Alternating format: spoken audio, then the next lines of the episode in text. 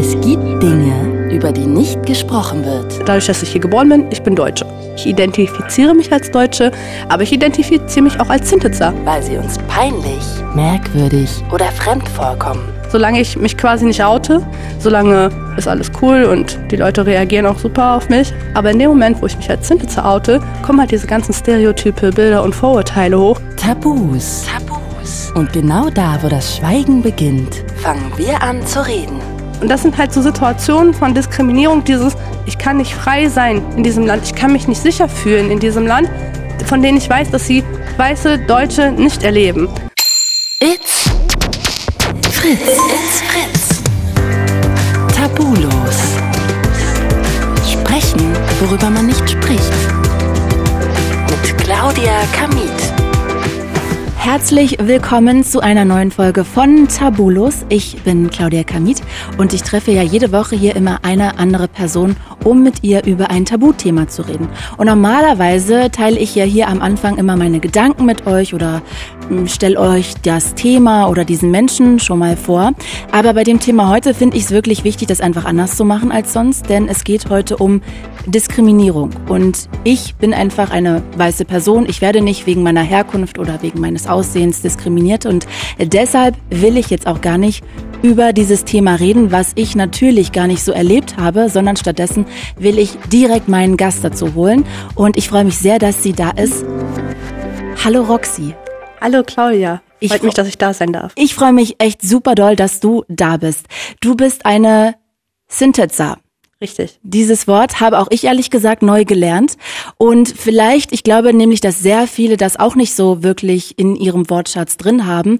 Magst du mal vielleicht erklären, ähm, was dieses Wort bedeutet? Naja, das Wort ist das generische Femininum von äh, Sinti. Mhm. Also äh, Sinti und Roma ist ein äh, Umbrella-Term, also ein Schirmbegriff für viele verschiedene Gruppen der Sinti und Roma. Die haben eigentlich auch nochmal alle Eigenbegriffe. Ich gehöre zu den allochtonen Sinti, also das bedeutet, wir sind eine anerkannte deutsche Minderheit. Wir leben seit äh, mehr als 700 Jahren in Deutschland. Ich bin auch hier aufgewachsen, deutsch sozialisiert worden und ähm, ja, Sinti ist einfach so nochmal der Überbegriff und die männliche Form heißt Sinto, die weibliche Form heißt Sintitza. Kannst du das Wort gerade nochmal sagen, was du, äh, äh, äh, Allochton. Was bedeutet das? Naja, das bedeutet quasi in Anführungsstrichen einheimisch. Es gibt die Allochtonen Sinti und Roma und es gibt die, äh, Entschuldigung, die Autochtonen. Ich bin die Autochtone. Entschuldigung, ich verwechsel das auch manchmal. Autochtone Minderheit, das sind die, die hier schon immer gelebt haben oder zumindest schon ziemlich lange hier sind. Mhm. Und dann gibt's die Allochtonen. Die Allochtonen sind quasi die, die zum Beispiel im Zuge von Arbeitsmigrationsbewegungen oder einfach auch Flucht oder warum auch immer innerhalb der letzten Jahre zugewandert sind. Der Unterschied ist einfach dadurch, dass ihre Lebensrealität eine andere ist. Also zum Beispiel ich persönlich bin ja auch relativ privilegiert innerhalb dieser Gruppen. Ich hatte nie das Problem, dass ich zum Beispiel mit Staatenlosigkeit gekämpft hätte. Ich habe keine sprachlichen Hürden gehabt, seit ich in Deutschland bin. Mhm. Äh, also ganz viele Privilegien. Ich bin auch vom Hauttyp, das sehen ja unsere Zuhörer und Zuhörerinnen nicht. Ich bin relativ hell, ich habe meine Haare hell gefärbt. Das heißt, ganz viele Formen der Diskriminierung habe ich selber nie erlebt, die andere Zintitze und Romnia, äh, die zum Beispiel hierher kommen oder auch die schon länger hier leben, äh, täglich erleben, mhm. ja, und auch ganz andere Ängste ausstehen müssen, mit ganz anderen Hürden zu kämpfen haben, ja. Also ich habe zum Beispiel Freunde aus der Allochtonen Romnia und Roma-Community und die sind äh, seit 30 Jahren hier, die sind genauso wie ich sozialisiert worden, aber die haben immer noch keinen deutschen Pass ja, und müssen darum kämpfen, müssen regelmäßig zum Konsulat gehen. Das sind Dinge, die, diese Erfahrung mache ich gar nicht. Jetzt werden wir natürlich darüber sprechen, wie und von wem du auch selbst in der Vergangenheit immer noch diskriminiert wurdest. Du hast es ja gerade schon angesprochen. Mich interessiert auch äh, deine Einschätzung, warum du glaubst, dass die meisten weißen, nicht diskriminierten Menschen einfach auch von diesem Thema nichts wissen wollen oder gar nicht darüber reden wollen. Aber ähm, ich würde jetzt ganz kurz super gerne nochmal dieses Thema geschichtlich einordnen. Also jetzt hast du ja gerade schon Sinti und Roma erklärt. Ich persönlich dachte immer, das wäre eigentlich auch ein Begriff schon alleine, der diskriminierend ist. Deshalb war ich da ehrlich gesagt immer so ein bisschen verunsichert und bin da immer so ein bisschen geschwommen, weil ich gar nicht wusste, was, also darf man das sagen, darf man das nicht sagen? Aber für dich würdest du sagen, okay, ist es okay? Also ich dürfte das jetzt sagen. Ja, also Sinti ist auf jeden Fall bei uns äh, deutschen Sinti ist es eine eigene Bezeichnung. Es gibt auch Sinti, ähm, also Sinti ist die größte Gruppe der Sinti und Roma. Ich habe es ja gerade schon angesprochen. Es mhm. gibt viele verschiedene Gruppen, auch die haben unterschiedliche historische und auch unterschiedlich kulturelle Hintergründe in äh, Europa und auch in der Welt. Äh, wir sind die größte Gruppe in Westeuropa. Es gibt viele deutsche Sinti, also die meisten leben tatsächlich im deutschsprachigen Raum. Es gibt aber zum Beispiel auch welche in Frankreich, die bezeichnen sich selbst als Manouche. Und äh, deswegen rate ich immer anderen Menschen, fragt doch einfach die Leute an erster Stelle sind es Menschen wie ihr und ich. Und wenn ihr genauer wissen wollt, so freundet euch mit denen an und fragt einfach, ja, wie, wie nennt ihr euch denn? Also äh, das ist eigentlich so der beste Tipp, den ich da geben kann. Äh, weil auch Sinti und Roma, wie gesagt, nur Oberbegriffe sind und es gibt so viele einzelne Gruppen, dass äh, selbst ich kenne nicht alle Eigenbegriffe, Eigennamen dieser Gruppen und auch nicht alle Geschichten. Das heißt, selbst ich muss immer nachfragen, wenn ich Leute zum Beispiel aus dem Ausland treffe, die auch zu diesen Gruppen gehören. Ähm, ja, wie, wie nennt ihr euch eigentlich? Und dann interessiert mich natürlich auch so, wie ist denn eure Sprache?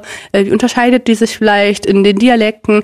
Nur mal als Beispiel, allein in der Slowakei gibt es 80 verschiedene Sprachdialekte des Romanes. Das ist die äh, Sprache der dortigen Roma- und Romnia-Gruppen. Und dementsprechend, also jeder Dialekt der Sprache drückt ja auch eine kulturelle Eigenheit aus. So, und dann kann man sich ungefähr vorstellen, wenn das alleine so in der Slowakei 80 verschiedene Gruppen gibt, wie viel Diversität da eigentlich herrscht. Ja, dann in jedem Land nochmal, mhm. wo sie halt sind. Wie würdest du das denn allgemein erstmal, wenn dich jemand fragt, was ist denn, was bedeutet denn Sinti Roma? Wer ist das denn? Was würdest du darauf antworten, wenn man da so wirklich ins Blaue hinein reinfragen würde? Naja, wie wer ist das denn? Das sind Menschen, die halt als Sinti oder Roma sozialisiert worden sind. Also ich meine, Menschen haben ja viele verschiedene Identitäten. Ich bin zum Beispiel, da, dadurch, dass ich hier geboren bin, ich bin Deutsche. Ich identifiziere mich als Deutsche, aber ich identifiziere mich auch als Sintitzer. Und ich komme aus Nordrhein-Westfalen. Das heißt, ich bin eigentlich auch so ein bisschen, ja, NRW, ja, so. Das ist auch eine Identität von mir. Mhm. Dann bin ich ein Bücherwurm, ich habe äh, Träume, ich bin Freundin, ich bin Schwester, ich bin die Älteste in meiner Familie, äh, ich bin die Erste in meiner Familie, die studiert, ich komme aus einem Arbeiterhaushalt. Also Menschen haben ganz viele verschiedene Identitäten. Wer sind Sinti und Roma? Das ist eine weitere Identität, eine weitere Sozialisation.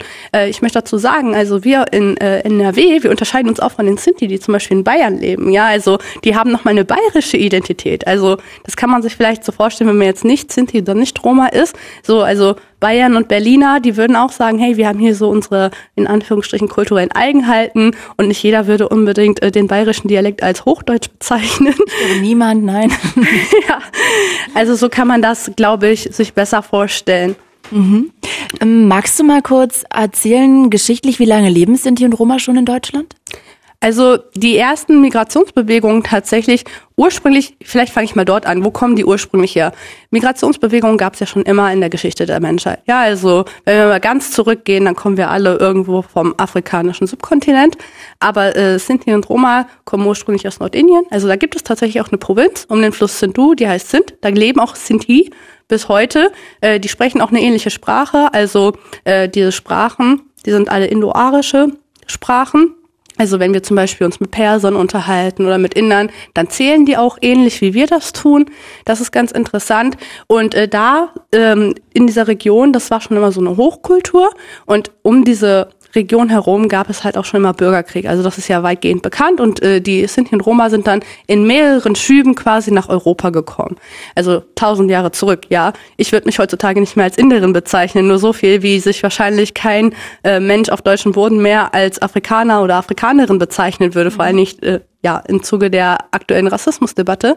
Naja, aber vor ungefähr 700 Jahren sind quasi so die ersten Dokumente wie Freibriefe, Schutzbriefe und so weiter aufgetaucht, die halt belegen, okay, seitdem gibt es Sinti und Roma äh, auf deutschem Boden. Also was wir heute als Deutschland bezeichnen, das war ja auch nicht immer in den Grenzen Deutschland.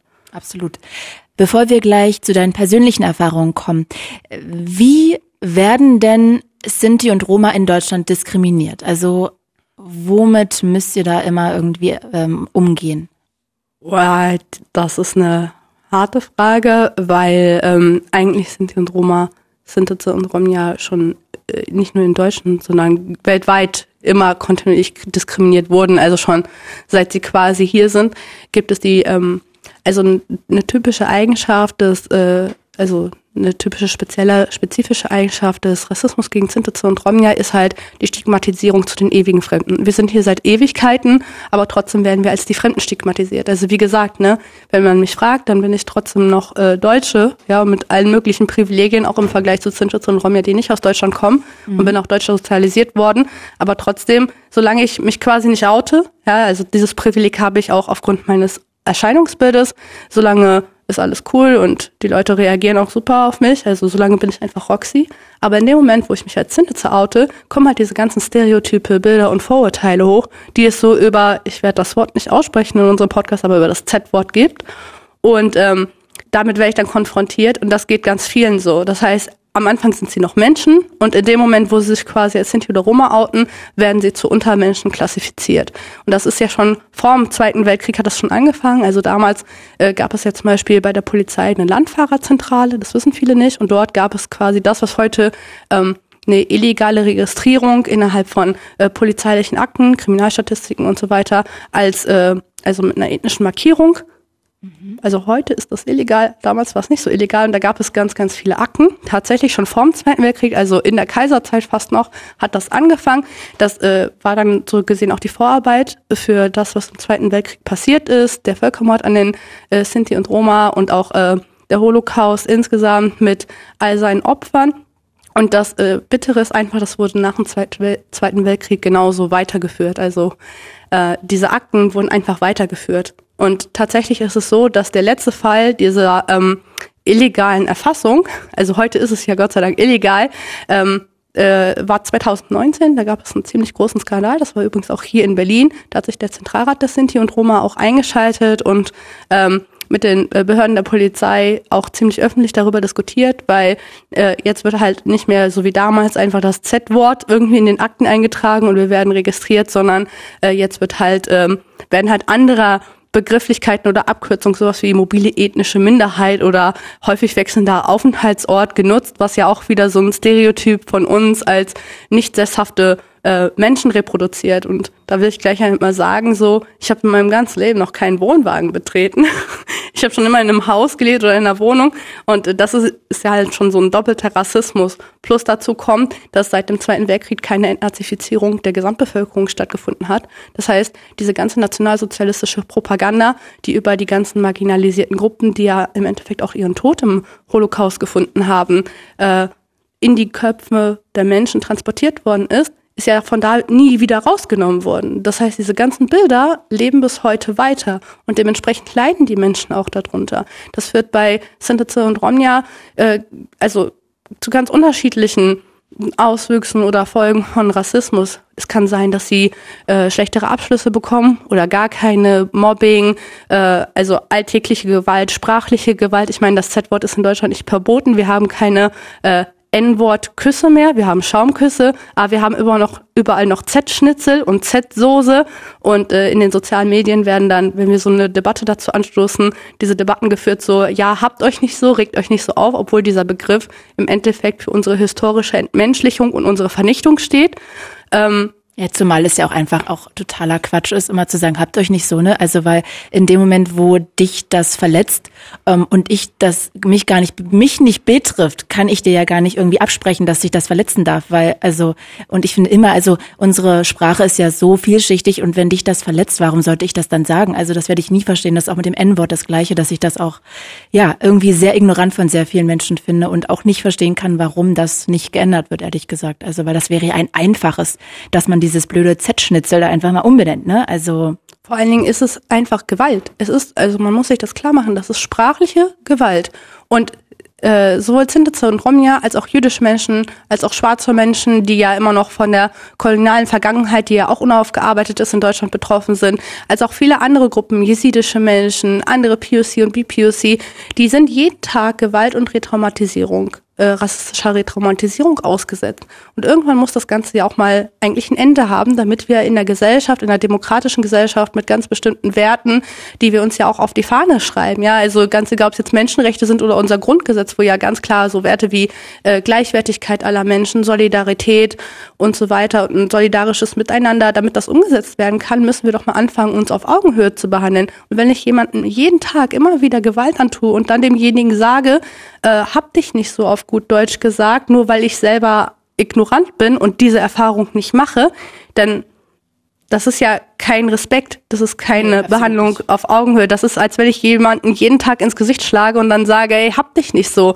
So, ja, natürlich, mir wird ja nicht ins Gesicht geschlagen. So, ich kann das sehr einfach sagen. Der andere ist derjenige oder diejenige äh, Person, die nach Hause geht und sich jeden Tag irgendwie die Wunden lecken muss. Was hast du denn also wirklich in deinem eigenen Leben in der Vergangenheit für Erfahrungen gemacht mit Diskriminierung gegenüber quasi Sinti Roma und in dem Moment natürlich über dich?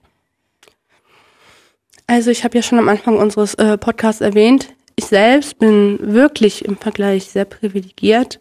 Äh, das heißt, wenn ich hier von Diskriminierungserfahrungen spreche, dann ist das im Vergleich zum Durchschnitt ähm, harmlos also im Vergleich zum Durchschnitt anderer Zentrale und Romnia Gruppen insgesamt. Im Vergleich zum deutschen, Durchschnitt ist es natürlich, äh, ich denke, viele Zuhörerinnen und Zuhörer würden sich die Hände über den Kopf schlagen und sagen, sowas ist mir noch nie passiert. Nur als Beispiel, ich habe mich mal auf einen 400-Euro-Job be äh, beworben und habe ihn nicht bekommen, äh, weil ich angegeben habe, dass ich Romnisch spreche. Also in meiner Bewerbung solche Geschichten, obwohl ich sehr qualifiziert bin. Ich habe Marine Biotechnologie studiert. Ja, also ich habe in der Wissenschaft gearbeitet und habe einen 400-Euro-Job nicht bekommen, weil ich eine Sprache spreche, die zu einer stigmatisierten Minderheit gehört. Ich spreche übrigens acht Sprachen. Also andere Menschen, die acht Sprachen wow. sprechen. Ja, und crazy. Und woher weißt du, dass das so aus dem Grund den Job nicht bekommen Ich habe es gesagt bekommen. Wirklich? Ja, ich habe es gesagt bekommen. Äh, anderes Beispiel. Ich möchte, ich möchte etwas sehr Persönliches hier mal erzählen. Eine Erfahrung, weil das ist etwas, das ist kein, es gibt ja direkte und indirekte Diskriminierung. Ne? Also direkte ist, wenn dir jemand sagt, hey, deswegen wirst du nicht eingestellt. Oder ich hatte mal eine andere ziemlich direkte Erfahrung, das war mein, ich bin ja auch die erste aus meiner Familie, die studiert. Da war ich mit meinen Kommilitoninnen und Kommilitonen auf äh, Forschungsreise, die erste, und habe mit meinen Professoren mich auch sehr gut verstanden und mit meinen Dozenten und Dozentinnen. Und es war auch wirklich eine amikable Situation. Also viele stellen sich ja Diskriminierung immer so in einem super gewaltvollen Umfeld vor, aber sie passiert manchmal auch ganz schleichend, ganz unterschwellig. Und wir saßen da und da hat mich äh, mein äh, Prof gefragt, mit dem ich per Du war, Roxy, sag mal, wo kommst du eigentlich her? Und ich so, wie, wo komme ich her? Ich komme aus Minden, warum? Ja, nein, nein, wo kommst du wirklich her? Das ist ja die schlimmste oh, aller Fragen. Ja. Mhm. ja, wo kommst du wirklich her? Und dann habe ich gesagt, ja, ich bin eine Zintitzer. Zentitzer, Zentitzer, wohlgemerkt, das ist jetzt nicht irgendwie ein Mensch irgendwie, der auf der Sonderschule war oder so, wo man sagen könnte, ja gut, der hat jetzt nicht die politische Bildung oder so, das ist ein Mensch, der regelmäßig mit Harvard und Oxford zusammenarbeitet, ja, und dann sagt er, Z, das Z-Wort, ja, und ich so, vor all meinen Kommilitonen, die alle weiß sind und alle gucken mich an. Also danach hat sowieso niemand mehr mit mir in irgendwelchen Gruppen zusammengearbeitet. Es ging dann aber noch weiter. Er hat dann so gefragt so, ja, kannst du nicht auch mal so einen Z-Tanz aufführen? Nein. Doch, wirklich. Und das vor der ganzen, vom ganzen Jahrgang. Und ich stand da natürlich wie erstarrt. Also das sind halt mehr so direkte Formen, aber eigentlich die schlimmeren Ereignisse sind so indirekte Formen von Diskriminierung. Und die habe ich zum Beispiel als Kind ganz oft erfahren. Äh, es gab zum Beispiel, ich bin ja wie gesagt in, äh, in Minden aufgewachsen und in Bielefeld. Bielefeld ist, glaube ich, fast schon dafür bekannt, Deutschland weiß, dass da regelmäßig mal so rechte Demonstrationszüge durchlaufen. Und es gibt eine Situation, an die erinnere ich mich sehr gut. Da war ich noch etwas jünger, so sechs, sieben Jahre alt. Und ich war da mit meinen Familienmitgliedern und nicht jeder ist so hell wie ich aus meiner Familie. Und es war so ein rechter Demonstrationszug. Und äh, wir waren alle wie erstarrt, wir haben alle gezittert. Also ich habe sonst meine Mutter oder meine Tanten oder so nie zittern sehen, aber die hatten Angst in ihren Augen, wirklich richtig Todesangst, haben gesagt, schnell, kommt, kommt, kommt kommen die Nazis. Dann haben wir uns äh, in der Innenstadt hinter einer Mülltonne versteckt, also vier, fünf Leute, erwachsene Menschen und ich als Kind. Als Kind ist das natürlich eine super verstörende Situation, weil du weißt gar nicht, was passiert. Und ich meine, mitten in Deutschland, ja, nicht irgendwo in Osteuropa weit weg, mitten in Deutschland war ich da und ich habe gekniet hinter einer Mülltonne und da sind Nazis durch diese Straßen marschiert und haben halt äh, so Parolen geschrieben wie frei, sozial, national, anti-Antifa. Und ich wusste damals nicht, was das bedeutet. Ich so, was passiert hier gerade? Und ich habe die da nur gesehen und halt so, man stellt sich ja auch Nazis irgendwie immer vor, ne, dass man die erkennt, aber das waren halt so Leute, das hätte der nette Opa von nebenan sein können. Die sind da lang marschiert und meine Mutter hat fast geweint, hat gesagt, sch, sch, sch. so, und ich habe mich nicht getraut zu atmen. Und das sind halt so Situationen von Diskriminierung, dieses, ich kann nicht frei sein in diesem Land, ich kann mich nicht sicher fühlen in diesem Land, von denen ich weiß, dass sie weiße Deutsche nicht erleben. Und dass sie halt, äh, dass ich auf der einen Seite irgendwie mit meinen Freunden und Freundinnen, also ich bin ja nicht nur irgendwie mit Sinti und Roma befreundet, ich habe einen ganz interkulturellen Freundeskreis, ich bin auch mit weißen Menschen befreundet, ich bin mit denen, also meine äh, beste Freundin auch damals irgendwie in der Grundschule, das war eine weiße Deutsche, wir hatten zufällig sogar den gleichen Nachnamen, das war total witzig. Und äh, ja, ich weiß einfach, wir haben am Tisch gesessen und haben uns irgendwie über äh, Dragon Ball und Pokémon unterhalten und äh, wo wir shoppen gehen und welches neue Kleid gibt's bei H&M und bla und Sülz und Hausaufgaben. Und dann bin ich nach Hause gegangen und ich weiß, unsere Realitäten waren so unterschiedlich, wie sie nur hätten sein können. Und das ist eine Stufe der Diskriminierung, über die auch zu selten gesprochen wird und die sich äh, ja insbesondere Menschen, die damit eher weniger in Berührung kommen, gar nicht vorstellen können, was das auch mit einem macht. Sag mal, wenn du das jetzt gerade schon so angesprochen hast, äh, welche Missverständnisse gibt es denn oft, ähm, wenn es um Sinti und Roma geht? Also vielleicht gerade was die Familienstruktur betrifft. Ach, ganz, ganz viele. Die Leute denken irgendwie, also ein Wort, das ich hasse, ich würde es ja auch nur einmal nennen, ist ja Clans. Immer dann, wenn über Sinti und Roma in den Medien gesprochen wird, dann wird immer von den ganzen kriminellen Clans gesprochen. Ich frage dann immer, warum haben weiße Deutsche Familie und äh, wir haben Clans, ich habe auch eine Familie. Ich habe keinen Clan und ja, ich habe äh, drei Geschwister irgendwie. Manche fragen sich dann, warum ich nicht 30 habe. also äh, das, das sind ganz, ganz viele krude Vorstellungen, die da herrschen. Ähm, äh, wir haben ja auch gerade über so Alltagssituationen gesprochen. Wenn ich jetzt mal wirklich ganz auf die alltägliche Ebene gehe, ich lerne irgendjemanden kennen, ja, vielleicht auch einen, einen Menschen, den ich interessant finde. Und äh, dann sagt er irgendwie, ja, wo kommst du her? Wieder diese doofe Frage. Dann sage ich wieder, ja, ich bin Zintitzer ah Mensch, das ist ja schade, dann kann ich dich nicht weiter kennenlernen. Dann sage ich, ja, warum? Ja, du wirst ja zwangsverheiratet so.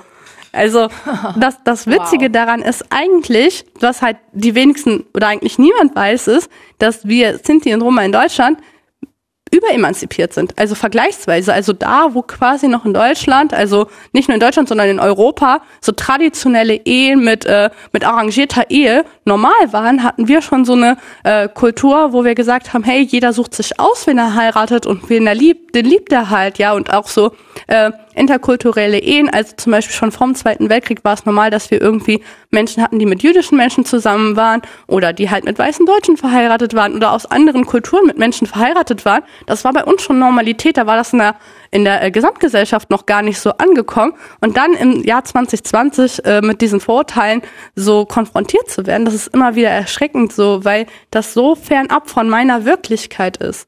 Mhm. Ja, also das kann ich nachvollziehen, zumal ich auch krass finde, dass auch anscheinend ja dann sehr viele junge Leute auch noch so, also wenn du gerade sagst, jemanden, den du interessant findest, wird das ja jemand in unserem Alter sein, dass der auch noch diese, diese Bilder im Kopf hat, von wegen du wirst zwangsverheiratet, das finde ich auch ein bisschen verrückt, ehrlich gesagt. Also.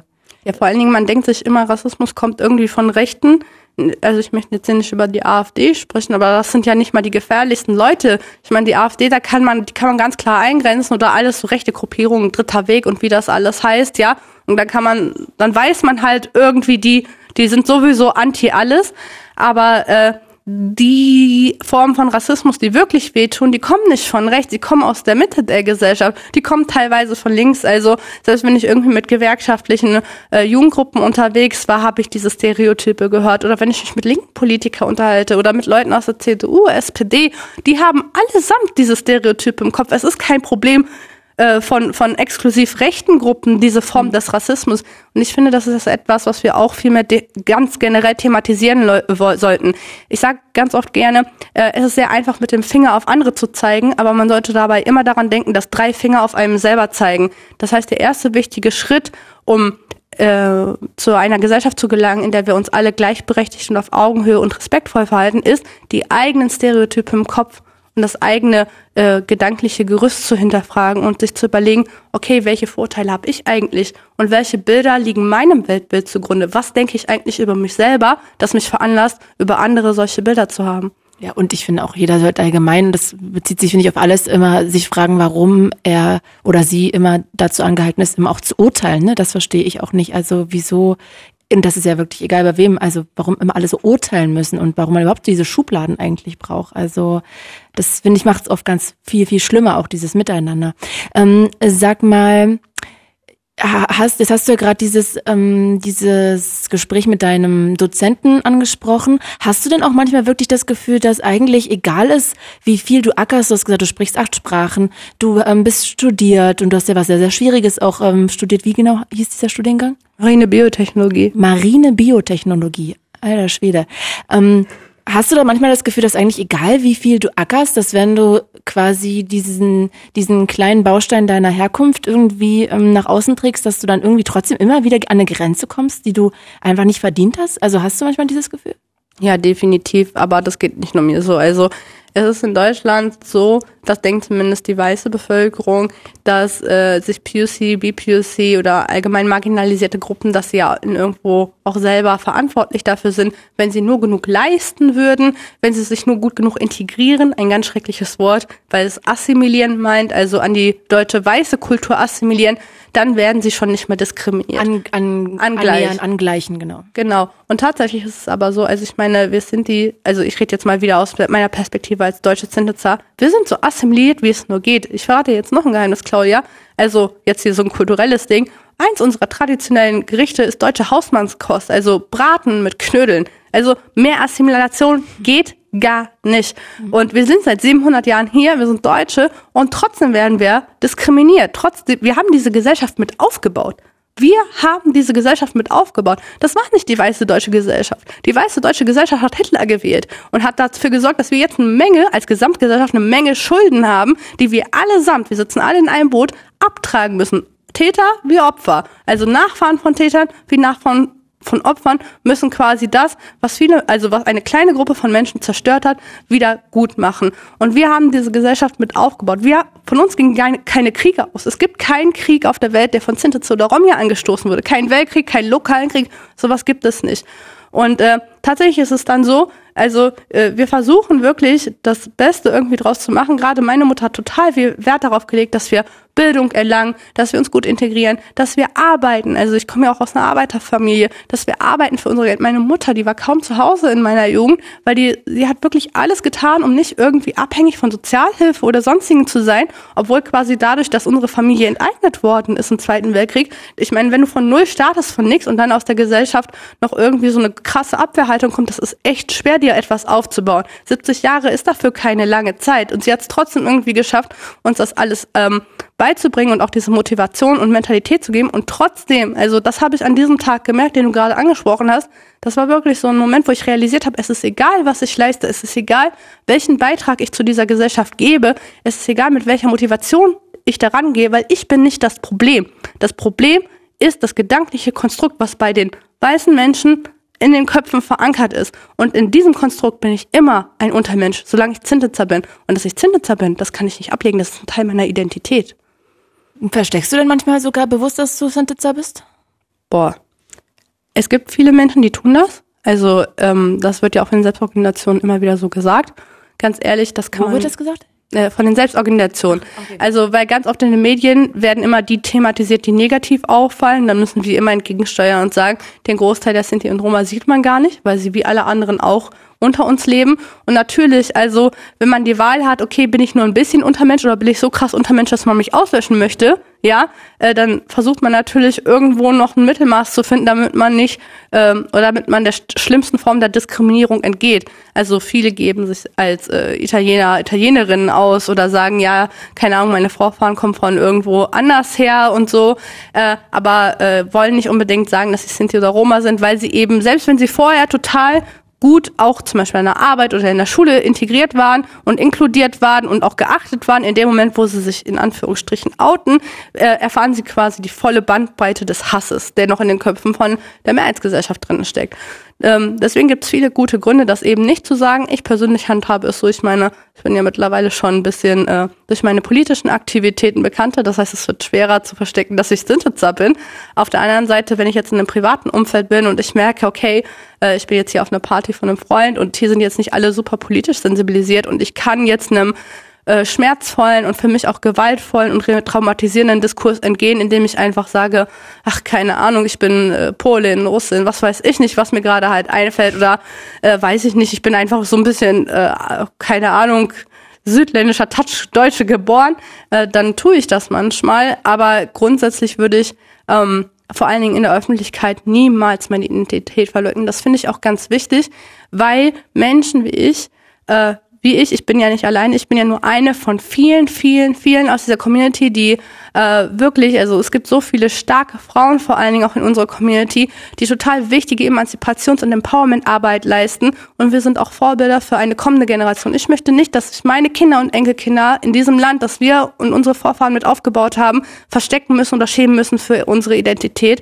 Und ich will auch niemals dieses Signal nach außen senden, ihr müsst euch dafür schämen oder äh, euch nicht trauen, das äh, zu, auszusprechen. Deswegen bei jeder Gelegenheit, wo ich es kann, tue ich. Sonst wäre ich ja jetzt auch nicht hier und würde sagen, hey, ich bin eine Zintezar. So, ich möchte die Mädchen und äh, Jungs und Frauen, Männer da draußen und alles, äh, was da im Gender-Spektrum dazwischen ist, die vielleicht auch das Zuhör jetzt gerade zuhören und bisher sich verstecken mussten, aus Angst vor Diskriminierung ermutigen, dazu zu stehen und darauf auch, also stolz sein kann man nicht darauf für etwas, als was man geboren wurde, ne? Das, man hat ja nichts dafür getan, aber sie sollen nicht sich dafür schämen oder verstecken, weil es gibt keinen Grund. Mhm. Wir sind, äh, also es gibt keinen Grund. Wir sind nicht minderwertig, sondern wir sind gleichwertige Menschen und wir haben etwas getan, um in dieser Gesellschaft einen Platz in der Mitte zu verdienen. Was glaubst du denn, warum diese Klischees einfach nicht abgebaut werden oder warum es sie immer noch so stark gibt? Du hast ja eben dieses schreckliche Stereotyp schon angesprochen. Die wenigsten von uns sehen ja Leute aus einem Wohnwagen direkt kommen. Liegt es jetzt also daran, dass es immer noch so viel Ignoranz gibt, also dass die Leute nicht kapieren, dass man da einfach vorsichtiger sein müsste? Ich glaube ganz ehrlich, es liegt daran, dass wir äh, grundsätzlich immer die äh, marginalisierten Gruppen thematisieren und damit in Anführungsstrichen die Opfer, obwohl die Gruppen ja selber keine Opfer mehr sein wollen. Also niemand möchte Opfer sein, aber wir ähm, thematisieren die Täter und vor allen Dingen dann, wenn wir es tun, dann herrscht ja auch innerhalb der Gesamtgesellschaft immer so eine Abreaktion, so, ja, ich bin jetzt äh, 75 Jahre, ist das Ganze her mit dem Holocaust, so, es muss jetzt mal gut sein.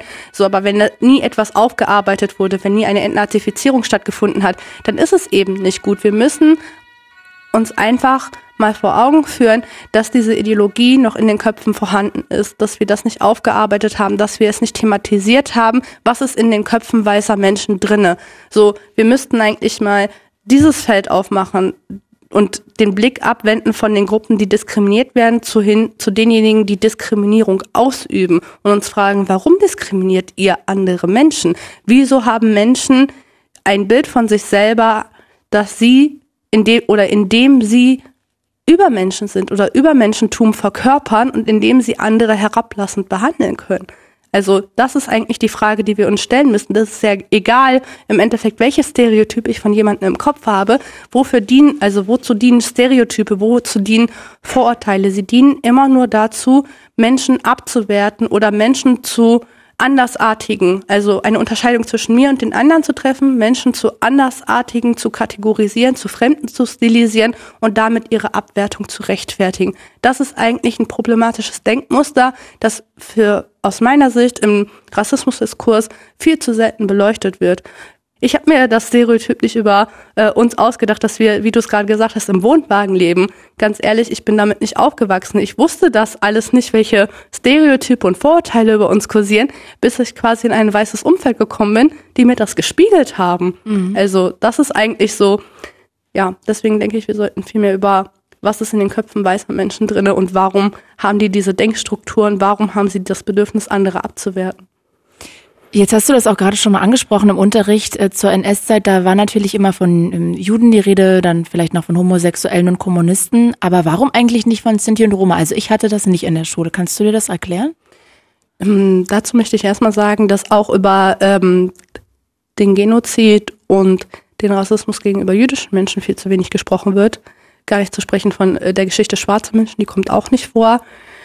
Sinti und Roma sind eigentlich gar nicht in unserem Kerncurriculum präsent oder im Unterricht. Und das ist problematisch, weil es natürlich dazu führt, dass Menschen gar nicht, gar nichts über sie wissen. Ja, ich meine, äh, durch den Zweiten Weltkrieg wurden wir einfach minimiert. Ja, also wir wurden fast ausgerottet. 90 Prozent der Deutschen, Sinti und Roma äh, wurden getötet. So, das heißt, die Community selber ist schon sehr klein, dann ist sie stark traumatisiert, dann erfährt sie bis heute immer noch Diskriminierung. Das heißt, ihre Stimme ist ja auch gar nicht so laut. Plus die Menschen wurden enteignet, ja. Das heißt, sie haben auch keine äh, ökonomische Kraft äh, und dadurch halt auch keine finanzielle Macht die sie irgendwie dazu berechtigen würde, innerhalb der Gesellschaft eine Stimme zu haben. Das heißt, der Kampf um Anerkennung, um Raum innerhalb der Gesamtgesellschaft ist natürlich super schwer.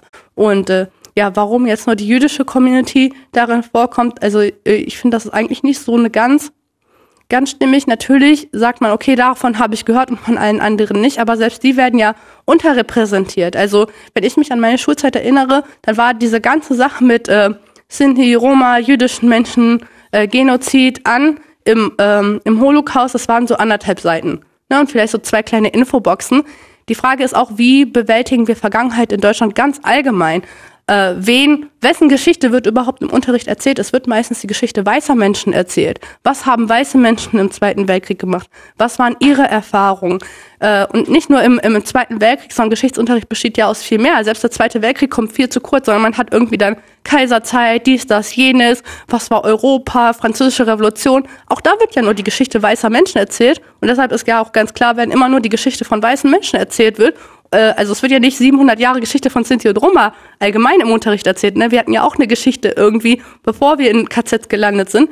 Dann ja, ist irgendwie klar, ja, dann wird auch diese Stelle nicht so breit thematisiert. Und das müsste es aber eigentlich, damit, wie du schon gesagt hast, Claudia, das Ganze mal in den Köpfen ankommt und Menschen sich da mehr Gedanken drüber machen. Mhm, absolut. Ähm, ich glaube auch, dass da mehr ähm, Augenmerk drauf gelegt werden sollte und da irgendwie dieser Stoff definitiv nochmal überarbeitet werden sollte oder vielleicht sogar neues Fach geschaffen werden. Das wäre ja auch total wünschenswert.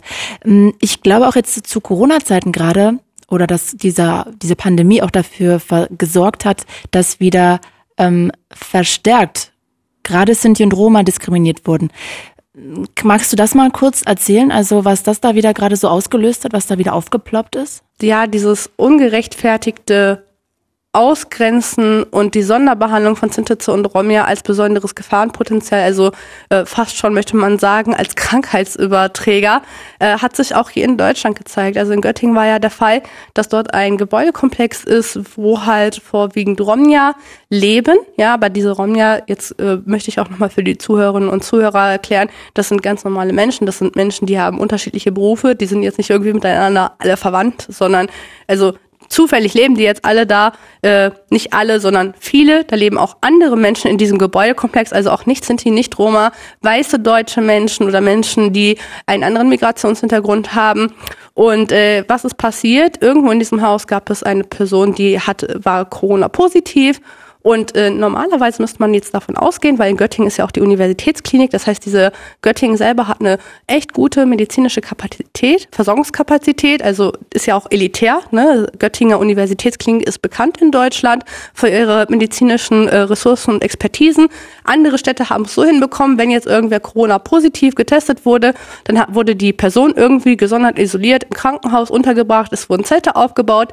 In Göttingen hat man die Situation so gehandhabt, dass man erstmal gesagt hat, okay, die äh, Romja und äh, äh, ja, die Romja, die dort in diesem Gebäudekomplex leben würden, wenn A äh, Quelle des äh, Corona-Ausbruches, B, man hat den ganzen Gebäudekomplex inklusive der äh, ganzen gesunden Personen isoliert und der äh, Personen, die Risikogruppen angehört haben. Man hat ihnen dann irgendwie auch nicht mal vorher die Möglichkeit gegeben, nochmal einkaufen zu gehen oder so, sondern die waren auf einmal einfach eingesperrt.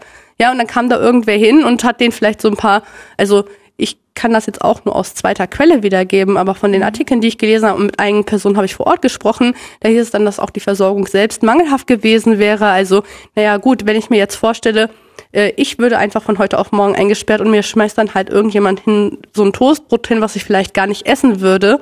Normalerweise, wenn ich jetzt regulär einkaufen gehe, dann werde ich das auch mangelhaft. Ähm, in den sozialen Medien gab es dazu Diskussionen. Ich mache ja so ein bisschen Monitoring davon und äh, da hieß es dann, ja, wir sind in Ausnahmezeiten, also von vor allen Dingen von weißen Diskussionsteilnehmer und Teilnehmerinnen. Wir sind ja in Ausnahmezeiten, da muss sie ja mal ein bisschen zurückstecken. Dann habe ich mir auch so gedacht, naja, also bei weißen Gebäudekomplexen oder in reichen Vierteln habe ich solche Isolationsmaßnahmen in Deutschland noch nicht gesehen. Wie erklärst du dir das, dass es da diese Isolation gab, die so heftig dann irgendwie auch durchgezogen wurde? Naja, Menschen, die man sowieso als Untermenschen ansieht, behandelt man eben nicht auf Augenhöhe oder wie gleichwertige Bürger oder Bürgerin. Das ist ein ganz klarer Verstoß eigentlich gegen unsere demokratischen Werte und Grundgesetze. Und äh, das erkläre ich mir schon als das, was ich gerade hier sage. Es ist für mich eindeutig und ich meine, es ist ja auch ein Muster, das sich durch Europa zieht und von großen Organisationen, Menschenrechtsorganisationen wie Amnesty International gesehen und dokumentiert worden ist in ihren Berichten dazu. Und äh, Deutschland zieht sich da ganz schön aus der Verantwortung aus meiner Sicht, was äh, ich sehr kritisch sehe im Zuge dessen, dass wir eben im Nationalsozialismus zu den Gruppen der Vernichtung gehört haben. Also man stelle sich jetzt einfach vor, hier in Deutschland wäre ein Gebäudekomplex, wo vorwiegend jüdische Menschen leben würden und er würde einfach isoliert in Corona-Zeiten, während weiße deutsche Gebäudekomplexe einfach in Anführungsstrichen normal behandelt werden würden. Mhm. So, das, das gäbe es nicht, das ist ein Skandal. Aber es wurde nicht skandalisiert, sondern wir haben hier eben am Anfang unseres äh, Gesprächs darüber gesprochen, so, ich klatsche dir ins Gesicht und sage so, beruhig dich mal, ist doch gar nicht so schlimm. Und in etwa war es ja auch so dieser Umgang damit. Also äh, auch die Stadt Göttingen ist ja so damit umgegangen, die haben erstmal einen Bericht rausgelassen, ja, die Romney und Sintetze wären halt Ursache des äh, Ausbruches gewesen. Dann hat sich im Nachhinein rausgestellt, das war eine ganz andere Person, die gar nicht zur Gruppe gehörte, die auch in dem Gebäudekomplex lebte. Die Romney und Sintetze, die dort leben, haben tatsächlich schon viele Wochen vorher darauf hingewiesen, dass sie eine Person ist, die ist infiziert, die hält sich nicht an die Hygieneschutzbestimmung. Die Stadt hat diese Beschwerden ignoriert, ist nicht darauf eingegangen, hat dann auch nicht mit den Betroffenen, über denen die Pressesprecherinnen der Stadt ähm, dann quasi äh, so abwertend geredet haben in der Öffentlichkeit. Da gab es keine Kommunikation, es gab keine Entschuldigung. Also wenn ich über jemanden Lügen verbreite und das auch noch als äh, in Anführungsstrichen äh, solche politische Tragweite wie, keine Ahnung, Bürgermeisterin oder Pressesprecherin einer Stadt wie Göttingen, ja, und dann auch noch in so einer Situation mit so einer historischen Vergangenheit und Verantwortung, dann würde ich doch mal zumindest hingehen und mich entschuldigen danach. Ja, ich glaube, dass den Menschen auch nicht klar ist, die das getan haben, was sie den Menschen damit angetan haben. Das geht nämlich über diese Isolation hinaus. Diese Menschen sind eh schon von Stigmatisierung und äh, von Gewalt betroffen. Wir haben darüber am Anfang gesprochen. Und was passiert, wenn solche Fälle äh, in der Öffentlichkeit medial auch thematisiert werden? Das ging ja in ganz Deutschland rum. Welches Bild wird dann von Romeo und Sintitze wiederum erzeugt und von ihren Reaktionen, wo wir eh kaum Sensibilisierung haben? Im Endeffekt hat die Stadt damit aktiv dafür gesorgt, dass diese Menschen in Zukunft noch mehr Gewalt erfahren müssen. Und diese Verantwortung, der wird sich nicht gestellt. Und der Stereotyp wird im Prinzip noch ausgebaut, ne? Die Klischees werden dann nochmal so unterfüttert irgendwie. Richtig. Möchtest du noch abschließend irgendwas sagen? Ich danke dir auf jeden Fall schon mal, dass du gekommen bist und uns da so mitgenommen hast. Das ist ja auch ein sensibles Thema, wie du gerade selber sagst, was man dir auch anhört, dass es ähm, ja dich sehr beschäftigt und dass du da auch manchmal wahrscheinlich sehr nah der Verzweiflung bist, dass du da immer wieder gegen die gleichen Wände läufst und immer wieder mit den gleichen Klischees konfrontiert wirst und immer wieder in die gleiche Ecke gestellt wirst, wo man denkt so, okay, warum? Also nur wegen einem Stück deiner Herkunft oder wegen deinen, deinen Wurzeln. Gibt es noch irgendwas, was dir abschließend wichtig ist, was du noch vielleicht sagen möchtest? Ja, tatsächlich so zwei kleinere Themen. Erstens, äh, finde ich es wichtig, ähm, generell nochmal zu sagen an die Zuhörerinnen und Zuhörer, dass ich mir wünschen würde, dass sie, wenn sie jetzt echt alles nochmal bis zum Ende gehört haben, jetzt nicht hier rausgehen und sich denken, ja krass, ich habe jetzt mal was über Sinti und Roma erfahren, äh, das war ja toll, und äh, sondern antirassistische Arbeit ist etwas, was man bewusst und aktiv tun muss. Und dazu gehört eben, sich selber zu reflektieren und sich fragen, hey, warum wusste ich eigentlich bis jetzt vielleicht noch gar nichts von dem, was sie heute hier erfahren haben? Und was kann ich dafür tun, dass sich das ändert? Und nicht nur für Sinti und Romja, sondern für alle Gruppen der BP POC, POC, jüdische Menschen, jesidische Menschen, kurdische Gruppen, alles einfach, das gehört dazu, das ist unsere gemeinsame Verantwortung. Ich schließe mich damit ein. Ich gehöre genau dazu und sich auch zu fragen, wie teile ich aktiv meine Privilegien und was mir auf jeden Fall ein Anliegen ist, ist, es gibt noch so ein Bild, äh, das hatten wir hier ganz kurz angesprochen, ja, also Sintize und Ronja, dass äh, die Frauen immer so unterdrückt sind und das möchte ich definitiv widersprechen. Ich glaube, das haben die Zuhörerinnen heute auch schon mitbekommen. Bei uns sind definitiv ganz viele tolle, starke Powerfrauen unterwegs, auch in der politischen Landschaft. Und äh, deswegen Shoutout an das Romani äh, Pen Archive in Berlin also starke feministisches äh, Romja- und Zittezer-Archiv. Dort sind auch intersektionelle ähm, Identitäten ganz doll sichtbar und natürlich auch an meine Freunde und Freundinnen aus äh, Köln, die zum Beispiel jetzt mit unserem Verein Safe Space äh, auf der Matte stehen. Dort äh, sind auch ganz viele starke Powerfrauen aus unserer Community unterwegs und ähm, auch Menschen, die halt irgendwie aus dem queeren Spektrum kommen und ja, deshalb nochmal so zum Abschluss. Sintetze und Romja ist nur eine Identität von vielen, die ein Mensch haben kann. Wir sind intersektionell. Es gibt schwarze Sintetze, es gibt äh, jüdische Roma und Romja. Und äh, ja, lernt uns einfach kennen, kommt auf uns zu und fragt einfach nach, wer wir sind. Dankeschön. Das war schöne Abschlussworte. Ich ähm, finde auch schön, dass du auch nochmal dazu ermutigst und ich glaube, das ist auch immer dieser Black Lives Matter Bewegung wichtig zu sagen, so ey, komm mit uns ins Gespräch, wenn ihr bei irgendwas unsicher seid, redet mit uns und ich glaube auch, das sollten wir viel mehr, mehr machen, viel mehr reden. Von daher tausend Dank, dass du da warst und Roxy, ja, ich ähm, wünsche dir wirklich ähm, für die Zukunft alles Gute und äh, bis ganz bald und danke, dass du uns so mitgenommen hast. Ich danke dir, Claudia, dass ich da sein durfte.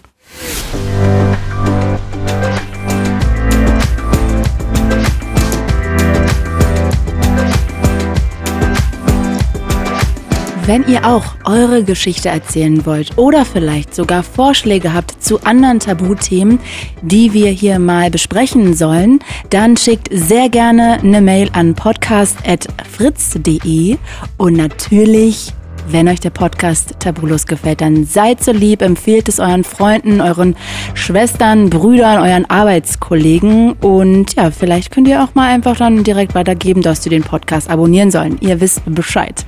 Ich bin Claudia Kamit und das war Tabulos. Tabulos. Sprechen, worüber man nicht spricht. Mit Claudia Kamit. Redaktion Linus Busch, Daniel Hirsch und Kim Neubauer. Sounddesign Kevin Kastens. Fritz ist eine Produktion des RBB.